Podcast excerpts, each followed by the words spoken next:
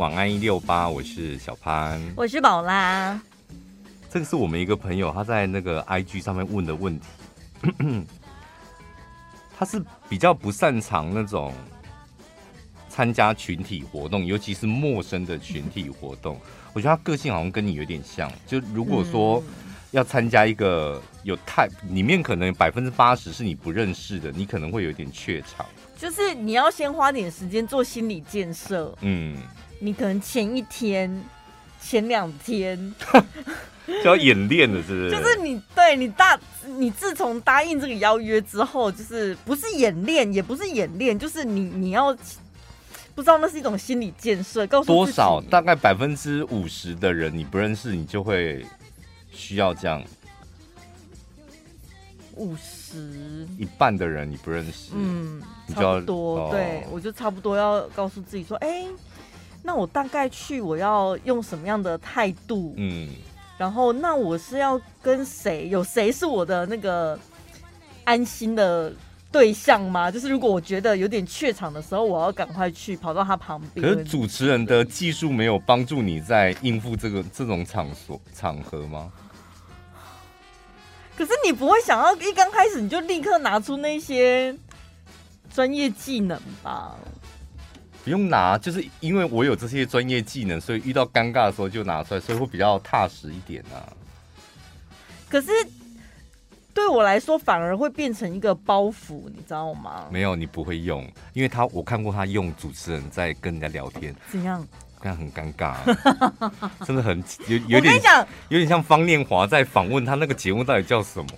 对，我跟你讲，那就是心理层面的那个关卡过不去，因为主持人的专业技能对我来讲变成是一个包袱，因为所有的陌生人在我还不认识他之前，他已经知道我是一个广播节目主持人了，然后我就会觉得他在心里可能对我有很多的想象跟期待，然后就会导致我。你的内心戏可以停止了吗？我这几这几个礼拜我受够你的内心戏了。你是你他就不认识你，你怎么又又在猜他他在想什么？不是说百分之五十是你不认识，然后他不认识你的吗？你知道我活得有多辛苦了吧？从上礼拜开始就不停的内心戏，我人生真的会被我自己累死。哎、欸，我真我真是最近才发现，原来你内心戏这么多哎、欸。对啊。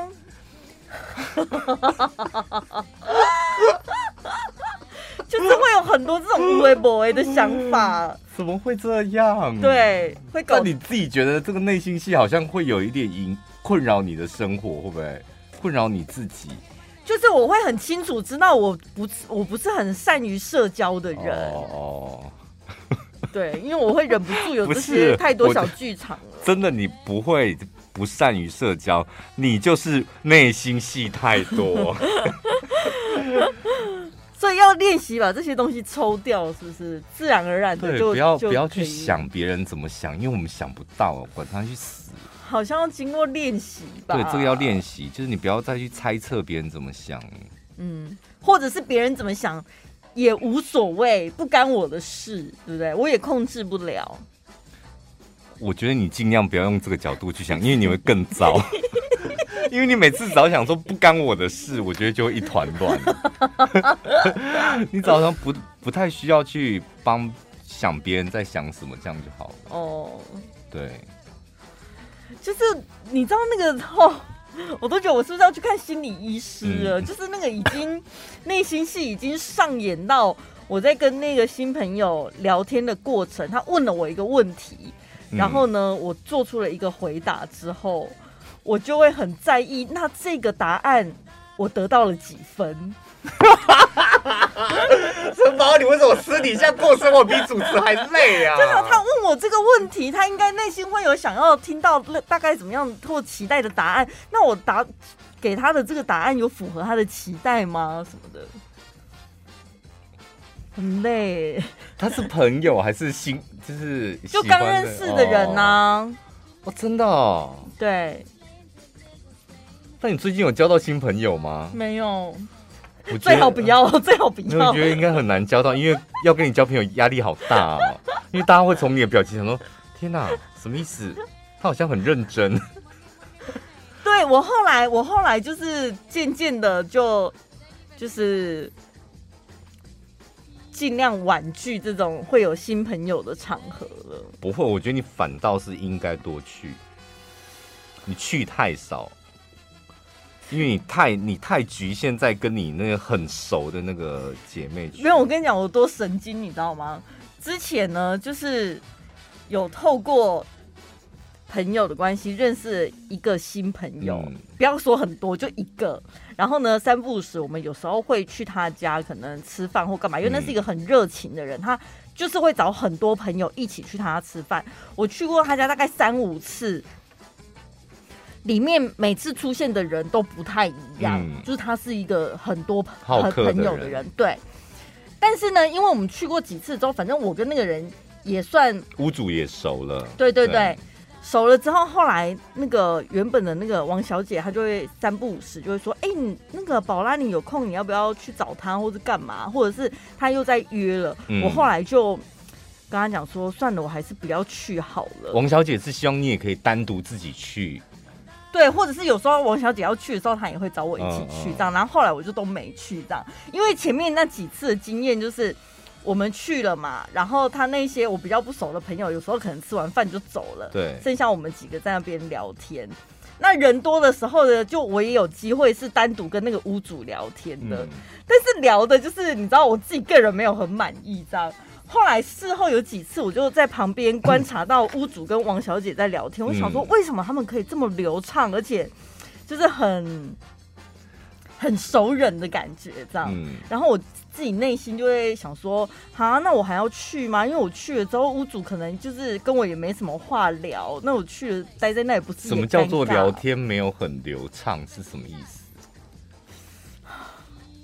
我们现在全台湾所有的听众朋友现在都在等你回答这一题，聊天没有很流畅，到底是聊什么话题？然后你没打好吗？还是就是据点的呢？还是什么？节奏吧，我觉得那个节奏一问一答的节奏。你要不要去死？姐你连主持节目是在节奏嘞、欸，什么意思啦？什么意思？就是好像没有 K K， 就好像不顺，就是好像他问的问题你也讲不出来，然后你也回答。不到他的没有没有说什么开心的聊天这样，对，比如说像很熟的朋友，你一定会有很多共同话题，嗯、聊什么都能聊。嗯，可是新朋友就是大家可能都还在互相认识的阶段，嗯、然后你就不太知道说到底跟他是要真的。陈宝拉，我你的你需要多跟新朋友，真的你不能够这样子都却步，下次就不去，你还是要去。怎么变成我的心理智商了？没有，因为你就是太在乎那种，你怎么会私底下的生活也要进求完美呢？对啊，朋友就是这样子啊，和放轻松的交往，这样就好啦。好像不行，我哎、欸，我很好奇，听众朋友不会有人像我这样子吗？就时时刻刻都希望自己有一个。你以前明明就不会这样，你是怎样？你是经过了经历过了什么？疫情吗？什么意思？因为你以前不会这样啊。是吗？你以前不会，真的。会不会只是我没说？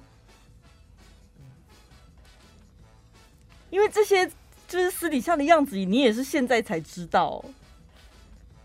不，因为我只有看过你在老板娘面前相当的蹩手蹩脚。嗯。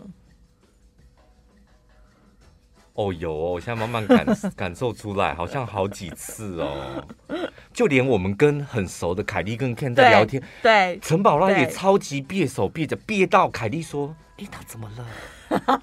哎、欸，宝拉怎么了？”然后我想说他没怎么了，但我也觉得怪怪的，就是私底下聊天，我想说怎么了？怎么会这样？还有哪哪一次？我想看。对，现在认真回想起来，很久以前我们去香港跟你那个朋友，其实你也很蹩手蹩脚，最后也都是我在跟他就是真心交往。对 啊, 对啊、嗯、我就想说啊，为什么你可以这么顺畅？你跟他明明就初次见面呢、欸。我好，对耶，好像真的哎。还有谁？有我印象最深刻是有一次我们跟一个前主持人那个黄肯尼，嗯，然后很久没见了，在阳光盒子那种地方吃火，陈宝拉也超憋屈的，就是为什么陈宝拉你到底在聊干嘛？我们现在在吃火锅，他也是聊得很正经这样。就有点沈念沈春华上身，那一次我有有点吓到、啊，我就是这样的人。对，所以你就是这样的人、欸。我只是没说而已，不是疫情的关系。不是，我一直都是这样。会不会听众朋友应该有人会跟我一样吧？那怎么办？你是会想要？多认识一些新朋友，还是你只想要活在舒服的圈圈？我都朋友的交往，活在舒服的圈圈里面，就是也会去试试看嘛。但是就一直没有成功过啊。可能需要旁边需要你一些好姐妹陪着，对不对？对对，就是要有让我安心的人在，或者是那个比例不要太高，就是超过五十趴，红太多了，对，对不对？最好是百分之八十你认识来两个新人就好。对对对。对那我会自在一点。他跟你跟你比起来，我好交际花哦。你就是啦。真的哦。因为我是因为当主持人之后，我觉得就是我更喜欢问问题，我真的很喜欢问问题。嗯。然后就是你也知道我很会问问题嘛，就是我想要问 A 的话，我会从 Z 开始绕着问这样，嗯，然后就每问一些问题，然后多了解一个人，我就觉得很有成就感这样。对，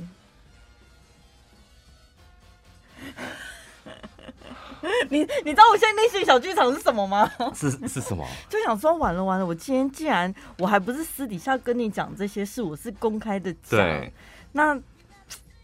就是身为一个广播节目主持人，听众朋友他们如果发现主持人私底下竟然是这样子，他们会怎么想？很好啊，这就巨星不是都这样子吗？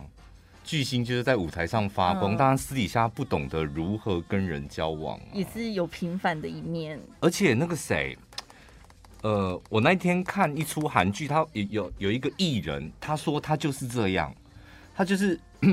只要有人看着他，他完全没有办法讲话。嗯，我讲的是真的，他是艺人哦，嗯嗯、他是演戏的。然后人家说：“那你怎么演戏？”他说：“因为演戏的时候是摄影机看着我，嗯、然后导演所有的人大家都看着 monitor， 所以他大他是拍那种什么每天都得要 on 档戏，所以很多那种单独的话，他觉得演戏很好克服。但他只要一下戏，就是连骑，因为他是骑重机的嘛。”然后他们起重机在路上有一个习惯，就是我只要遇到其他起重机的，大部分都戴安全帽，脸都遮住的。遇到其他起重机不认识的，只要擦身而过，他们习惯就是手会举起来，互相打招呼。嗯，不管骑到哪里，就是起重机的一个习惯。他举不起来，他说没办法，他说你是陌生人，我没办法。他说啊，可是你脸也遮住，我全身包得紧紧的，你就举起来，然后别人也会跟你举。他说没办法，即使那个人在他面前举，他也没办法。他说因为他是陌生人。我有开始练习，就是因为我们办公室有一个就是很热情，每天都充满活力的同事这样子。嗯，然后他看到人一定会打招呼，不管在公司里面还是外面，导致他常常中午出去买便当的时候认错人，但还是热情的跟人家打招呼这样。嗯，然后呢，我就是现在 有, 有在练习，就是出入公司的时候，在一楼遇到管理员要跟他打招呼，就跟他说早安什么的。哦，就如果他跟我对眼的话，但有时候我如果每天早上起床就是状况不太一样嘛，如果我今天心理状态没有。嗯调整好的话，我就会避开，不要跟管理员对眼。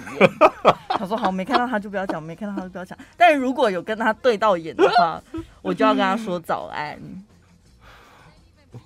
算了啦，我觉得怎么舒服怎么去吧。但如果你练习会有成就感，你就练习看看。我这边收到很多人是跟你一样的，欸，他们称为社交恐惧。对，就是一旦要进行就。不是社交行为，嗯，你跟你好朋友不是有什没有社交行为，就好朋友在一起，对，吃喝，对，他们说一旦要经历社交行为的时候，整个人就会很紧绷，嗯、然后平常会讲的话就讲不太出来，或脑筋一片空白。嗯，所以我看到这篇文章，我觉得很，对我来讲，我觉得很诡异。他说参加群体活动的时候，你要做一些准备。我想这到底是什么东西？第一个，做好事前准备，了解社交活动的定位及服装要求，知道在场的人有谁，包括他们的姓名、职业与兴趣等等。要去哪里知道这些？问，然后再来先做功课，了解最近相关的时事及热门话题。这到底是什么样的群体活动？也太累了吧！可是因为你很怕人家聊的东西你聊不起来啊，你不知道啊，不知道。像你们那天在聊谢志伟，我真的不知道在干嘛。哦，就听啊，哦，听也是一种参与活动的。对，对，哎、欸，这个我真的要跟你们讲，就是很多人很在乎那种你聊，譬如说你们你们两个人在聊比特币啊，我。我就不知道什么 比, 比特币怎么了嘛、嗯嗯、他们两个在聊比特币，然后你完全不懂是吧？我们大部分人不懂，但你怎么参与这个话题？你 有, 你有身体啊，你有表情啊、嗯嗯、你还有语助词哈，你可以用心参与，也是一种加入嘛、嗯、就你很认真的听，你就把它当作是听 A 在讲听，这就是一种参与啊，不见得自己一定要发言。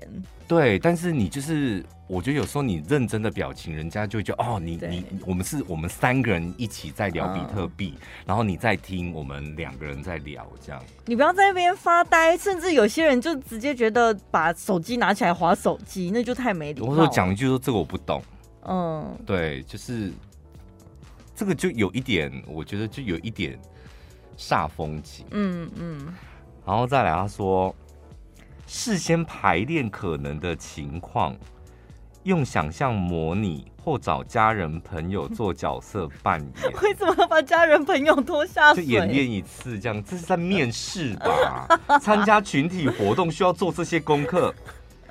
在活动的时候，若跟对方还不是很熟悉，请先观察、聆听就好。这 OK 啦，这是很正常的。我觉得本来就多听嘛。谈话的时候，控制自己讲话的时机与时间的长短，不要随便插话，也不要滔滔不绝。嗯，这个蛮重要的，就是插话跟滔滔不绝，在社交活动的时候，就群体活动的时候大忌。有一些人很爱插话，真的有够没礼貌。对，对，他可能有，这有可能就是他是急于想要参与，他就会觉得如果我没有就是做些什么事讲些什么话的话，会不会是没有礼貌？他误会了。不是，因为那个插话是让人家就觉得我还没讲完，你是不在乎我刚刚讲的，嗯，或是你打断我，我刚刚讲的不重要嘛，你就是插进来这样。然后再来注意其他人的反应，感觉不恰当就道歉，不清楚就询问。这什么鬼啊？这不真的。这个是我们一个朋友，就是也算是一个好朋友，他就是也算是那种你知道私底下比较害羞害羞型的。他说参加群体活动时应该要做的练习。所以他私底下是会做这种练习，是不是？还是他在书上看到，他想问一下，真的要做这个吗？我觉得应该是问吧，谁会做这种练习？ Oh. 太奇怪了吧？对啊，我光是看到这些，我觉得压力好大哦，会觉得算了，那我干脆拒绝所有的聚会好了。可是我觉得啦，结论还是要回归到自己。嗯，就如果你跟陌生人交往，然后你会觉得有点刺激，但那个刺激是有点紧张，然后可能也有点好玩，那你就去。但如果从头到尾都是紧张，你没有感受到任何的新鲜好玩，对对，我觉得那就算了。对啊，对对啊，我有一阵子是很积极的去参加各种社交活动，活动嗯、对，后来就发现。不快乐也没有不快乐，只是会觉得好像到最后也没有真的交到什么新朋友，你知道吗？嗯、就是你为什么一定要交到新朋友？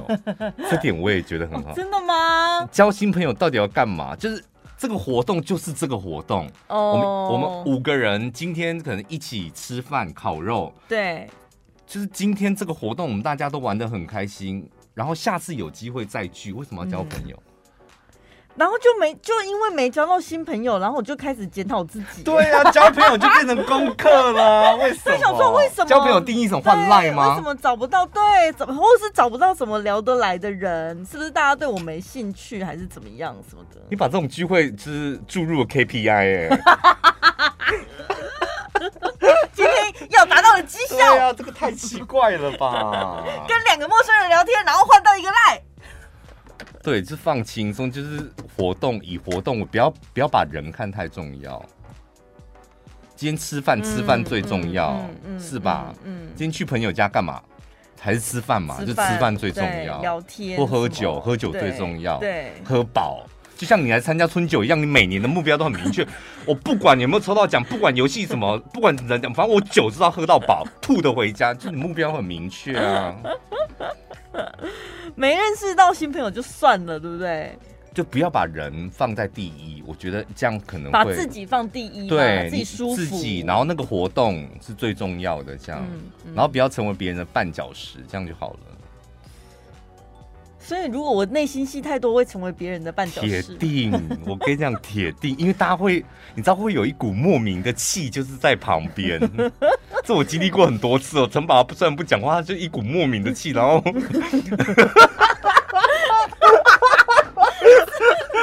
表情动作都不对，是不是？然后你就会，你就会想说，嗯，接下来是应该照顾他一下呢，还是视而不见呢，还是什么？有这么明显？很明显啊，真的会很明显，所以会影响到别人。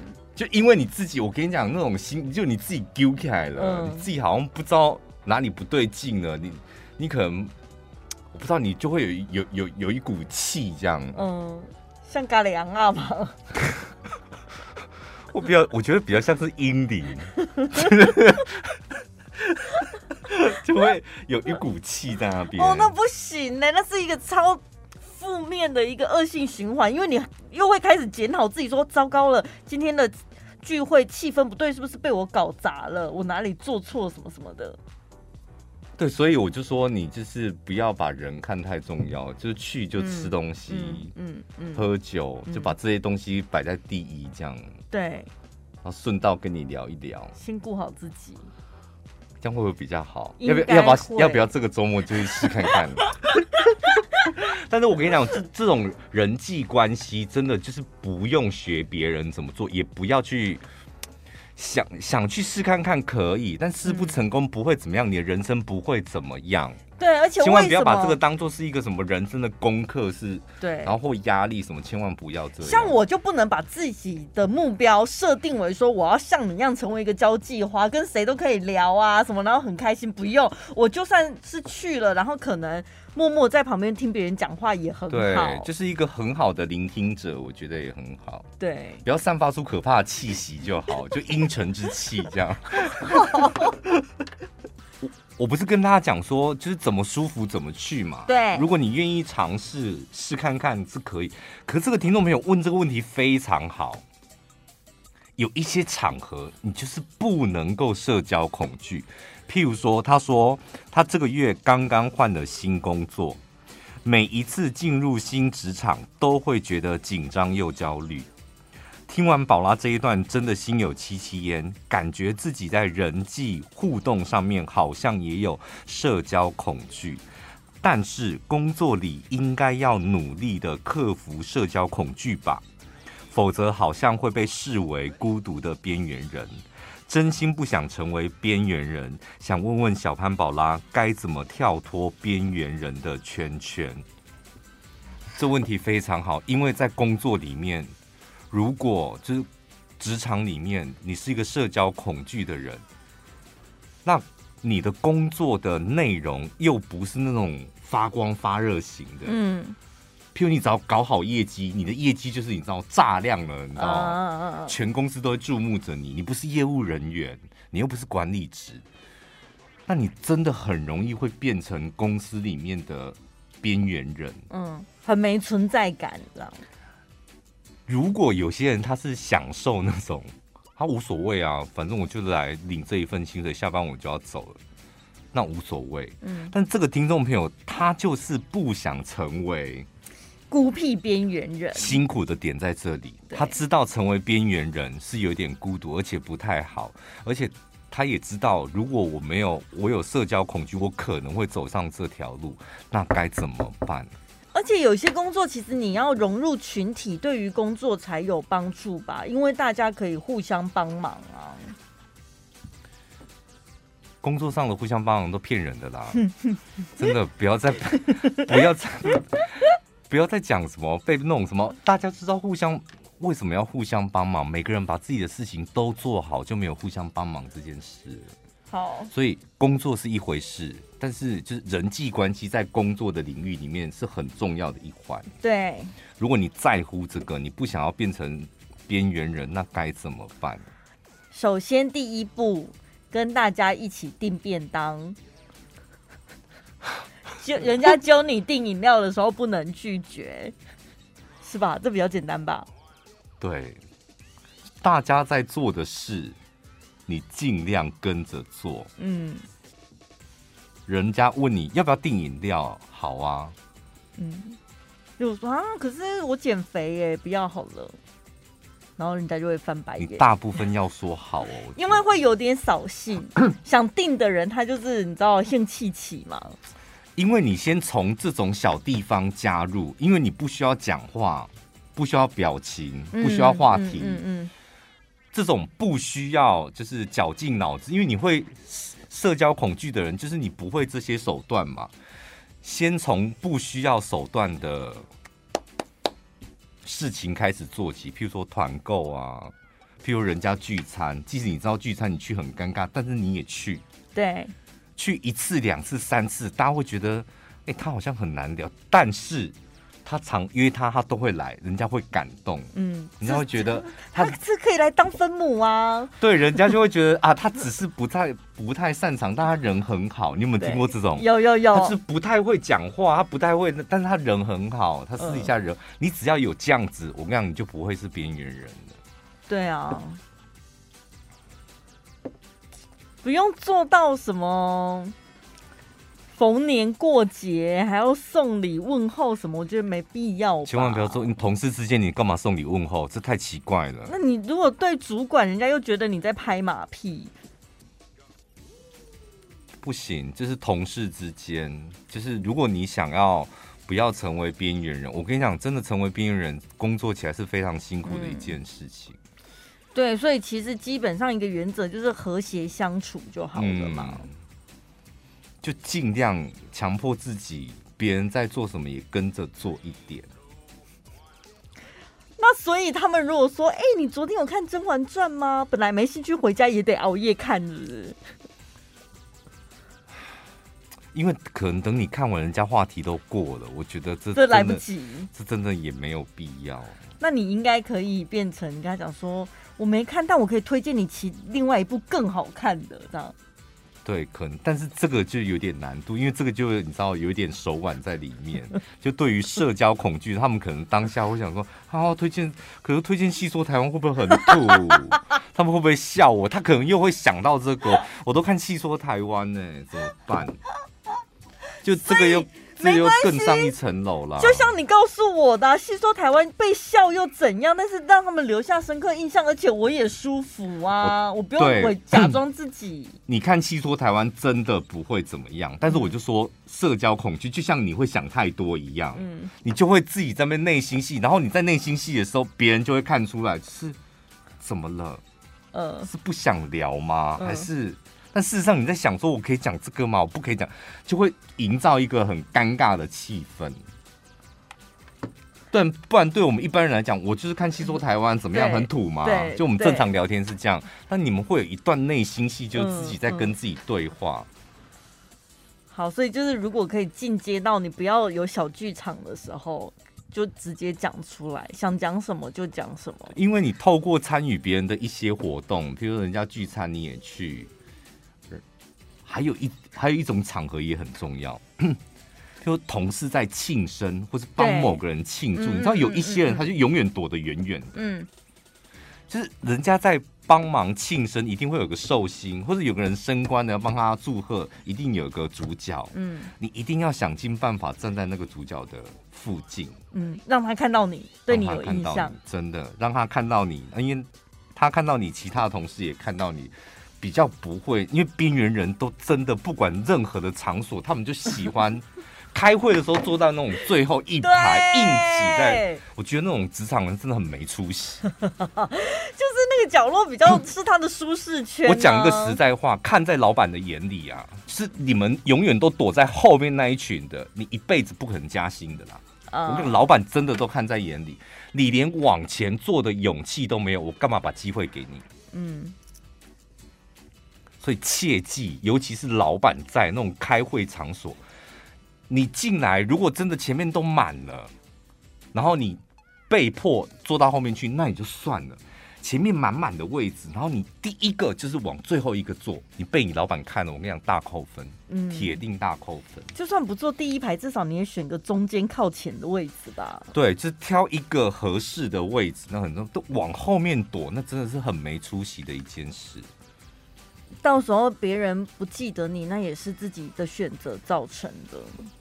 所以这几个简单的做法给大家参考一下。然后我我觉得真的可以认识多认识一些外放的人。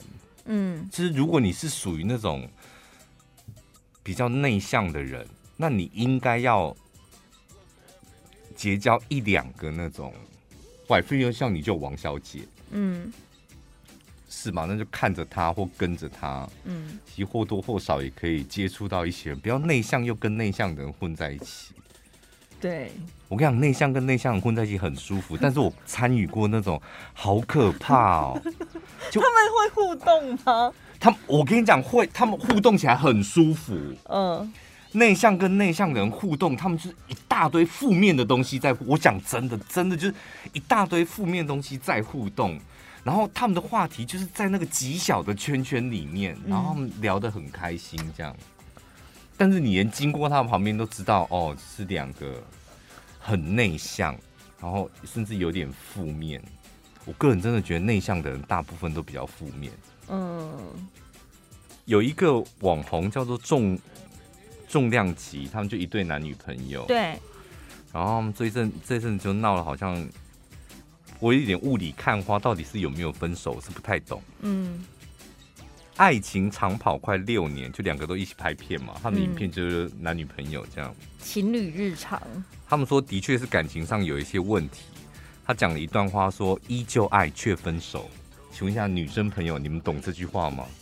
依旧爱却分手，这是什么意思？是不是两个人？也没有人出轨或偷吃，但是可能生活上有无法克服的困难。依旧爱却分手，嗯，所以这个爱是爱吗？是男女之间的爱吗？我真不懂，这就不是爱情了吧？因为你觉得爱是可以。排除万难的，对不对？既然你爱我，我爱你，怎么怎么会分手呢？但是、那个、那个爱可能变成了是爸爸对儿子亲情，所以你跟你妈妈可以分开嘛？那、嗯、你爱你妈这样，你妈妈去哪里都没有关系，一个月没有见到面也没有关系，知道你爱你妈，你妈爱你。嗯。所以你也没有办法认同，有的人会说我因为爱你才离开你，那是神经病好不好？为你好，什么叫因为爱你才离开？这什么东西啊？为你好啊，你跟我在一起不会有好结果的啊，我没有办法给你幸福的日子，所以我因为爱你，我希望你可以找到更更值得的，对，所以我离开你，哦、我成全你这样子，成你老母了。屁西瓜怎么只是在只是在对话就觉得有一把火上来，这种都鬼东西，我觉得你们应该也没办法接受这种分手的理由吧？我还爱你，但是我觉得我们不适合，我们再下去没有结果。我先走了，拜拜。有的可能是那个啊，比如说讲的比较偶像剧的剧情好了，我很爱你，我最爱的人就是你了。我跟你讲，但是因为我老爸说要我接管，好啦，你是死好的啦。我跟你讲，我最你我都不想听了。我跟你讲，我最欣赏我以前我以前读那个五专的时候，一个同学他的分手的方法，简洁有力，就是写说我们分手，然后放在信封里面，一封信，然后里面再加一只蟑螂，给那个女生、哎、分得一干二净。女生打开看到蟑螂，连信的内容都没有看，这样。这很贱呢、欸。就是彻彻彻底底跟你讲说我们要分开。我跟你讲，我看到杨丞琳她接受一个访问，她说她在谈恋爱的过程当中从来没有被分手过。嗯，她永远都是提分手的那一个人。对，她觉得分手就是要一干二净。嗯。而且他说他是察觉到好像可能对方有那个意思了，他就会转那个叫什么转客为主，他会先提出分手，因为他觉得感情就是要止损嘛，停损嘛，就是你当你觉得每两两个人不可能今天突然分手，就是前面一定会有很多的讯息、嗯、大部分人是不愿意去接受那个讯息，假装没这回事，或是说、嗯、我可以把它改正啊修复啊什么。杨丞琳说，他只要接收到那个讯息，差不多了，然后他就会提分手。他觉得两个人的感情如果没了，要赶快有一个人出来快刀斩乱麻，那才是对的事。嗯，然后他复原只要五天，超快速的、欸，很好，我觉得就是要这样啊，要就要，不要就不要。这么藕断丝连讲那些有的没有的，那真的是分手就是我不爱你了，就连讲这个都没没有勇气。是吧？要讲一大堆，我们个性上不合啊。我希望听众朋友可以提供一些你们的案例，就是因为爱而分开的案例。没有那回事的啦，你不要再说谎了。不是，你不能因为你自己身上没发生过，然后你就不是这解释不来。因为爱而分手是什么原因？什么叫因为爱而分手？两个人因为爱而在一起，因为爱而分手，我不相信。两个人因为爱而结婚，因为爱而离婚。就是不爱了才离婚啊，就是因为每个人考量的不一样嘛。有些人他觉得分开，他的确是出于爱对方的一种考量，他平常会打他，或者是比如说最简单，我就说一些偶像剧的剧情，我生重病了，我不想拖累你啊，所以我找个理由我就跟你分开，然后我自己就是慢慢去旁边等死什么的。你不要讲那种特例啦，我们在讲那个哦正常的，是不是？我确诊了，说我跟你分手。不有可能会死，这什么东西呀、啊？那如果说这种就是家里逼婚呢？我妈就是真的物色好了一个对象，我们是家族联姻的，她就是不认同我现在交往这个对象。嗯，然后呢？那我们被迫分开，但我还是爱你啊，你对啊。我、哦、这是妈妈逼的，嗯，就是家族不可抗力的因素，所以你就不够爱我啊。是吧？不然你怎么会最后选择你妈妈指定的对象？所以如果够爱的话，应该要抛弃继承家族的事业，啊、然后跟他私奔啊。这也不是什么奇，就是为什么最后爱会变成听妈妈的话，这很奇怪。对，那这个问题就是真的变成很难举例反驳我吧？没有，就变成像也是哎、欸，上次也是杨丞琳讲的啊，是杨丞琳吧？他说你爱的人需要得到家里的人的 认, 认同嘛，嗯、对不对、嗯嗯？所以如果遇到不认同的话，他你就真的要下定决心跟你爱的人远走天涯哎、欸。对，但是他中间我觉得是有一段的，就是如果你爱这个人，你应该要为了他去。做一些挣扎或努力、嗯嗯嗯、可能，但是如果最后挣扎努力还是没有办法得到正面结果，那你当然可以选择你爱的人或是选择你的家人、嗯、但你愿不愿意为这段感情做挣扎跟努力，我觉得在另外一半看来那是很重要的一件事。对，我的爱情经验太浅薄了。你是这，你才是最丰富的，好不好？还太浅薄嘞、欸！我没有到那么深刻的啊！我跟杨丞琳完全相反，我都是被人家甩的那个。所以我跟你讲，下一段你就是要这样学杨丞琳。感觉不对了，赶快先走。你先教一个，管他去死，先教一个，然后甩掉他那种。没有很爱的那种，但他破除魔咒的方法。哎、欸，你有没有试着去尝试，就是交一个是他比较爱你，但是你没那么爱他，你尝试跟他交往看看。因为我最近听朋友讲一个例子，他说一直以来都是他在找他喜欢的人，对。然后他觉得他每次都受伤，嗯，就是因为他在感情里面，他永远都，他不管怎么样，他永远都是占下风，他觉得。嗯嗯，所以他就下定决心，他找一个爱他的人，但他心里很清楚，他没有那么喜欢那个男的这样。嗯，他说他现在非常快乐，他说他第一次感受到什么叫真正的爱情。真的吗？可是我觉得渣男，什么渣男吸尘器，什么渣男磁铁，那都是自己个性找来的、欸。哎，就是像我，就是很清楚。你为什么检讨被害人呢？不是我检讨我自己，我没在检讨你们，我检讨我自己。就是我觉得，如果遇到那种人的话，我可能会有点烦，嗯，有点腻。我就喜欢那种，你知道？你还喜欢渣男对不对？我比较喜欢取悦别人，你知道吗？哦哦哦。所以我哇，现在收音机旁边男生都现在都勃起了吧？什么？一个女生从一个女生嘴巴里面讲出我喜欢取悦别人，你知道？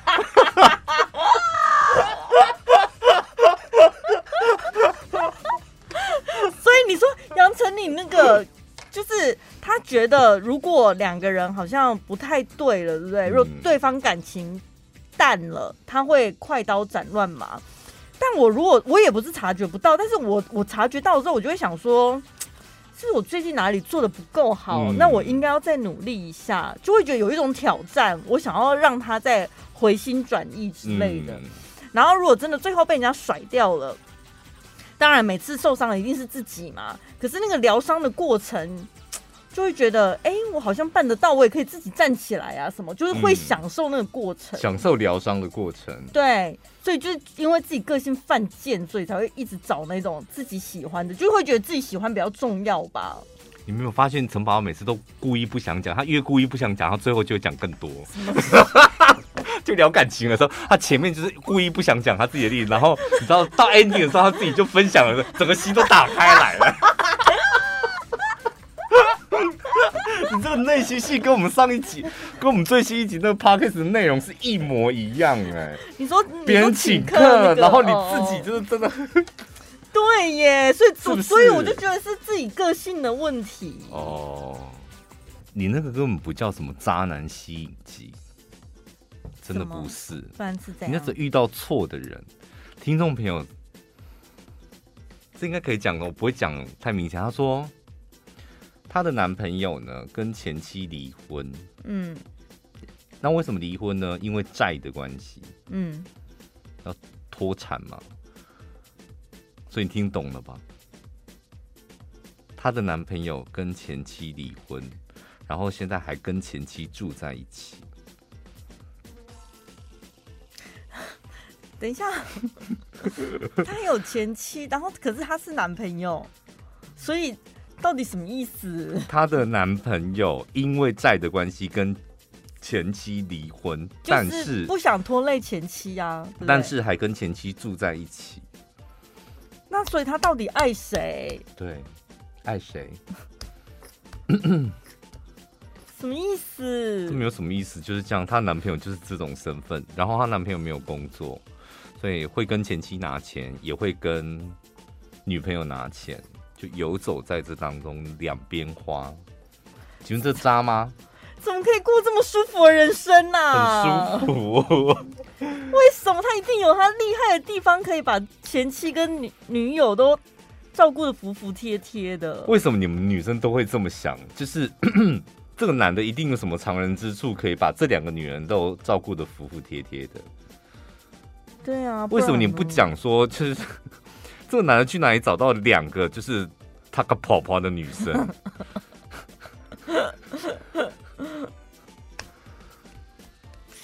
可是的确，是不是会有人就是因为你看，像你讲欠债的，他可能就是跟感情无关嘛，双、嗯、方真的相爱，但是可能就是有一些现实考量，迫不得已就只好分手、嗯、离开啊。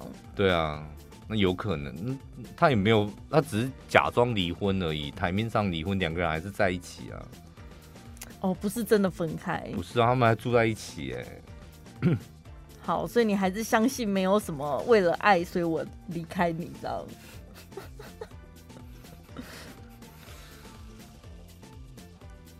爱情你不觉得很可怕吗？它好像会让我们看不到好多东西哦。从这个听众朋友的故事里面，他让三个人看不到好多东西。那个男的，他可能看不到他到底爱哪一个，嗯，或是他觉得他每一个都爱。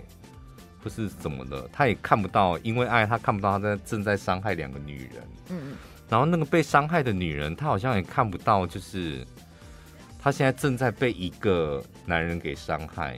嗯，可能她明知道自己在被伤害，可是她又把自己困在那个被伤害的，就是好，你看，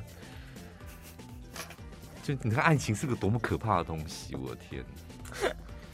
我那天看老高在讲说男人的感情观跟女人的感情观，他说男人呢就是有好处，他做什么事情都是觉得有好处，嗯，比如说他娶了这个老婆，因为他从女朋友变成老婆，他会有老婆的好处嘛，嗯，但是呢女朋友变老婆，那他在情人那个位置就少掉了，嗯，所以多一个情人，情人有情人的好处，所以他可以同时有老婆又有情人，嗯，但是女生的感情观是我看这个人我是看整体的，嗯，他可能某些地方有缺点，但是整体来说我跟他在一起是因为有爱，然后我接受他什么的，嗯，我非常认同，欸，就是女生跟男生在一起是因为在一起是看到他身上某个特质，他想我想成为他的女朋友，结婚他 是, 他是升级，他是 堆, 堆叠上去哦。他除了是我女朋友呃男朋友，所以他因为某一个特质让我想稳定的待在他身边一辈子，所以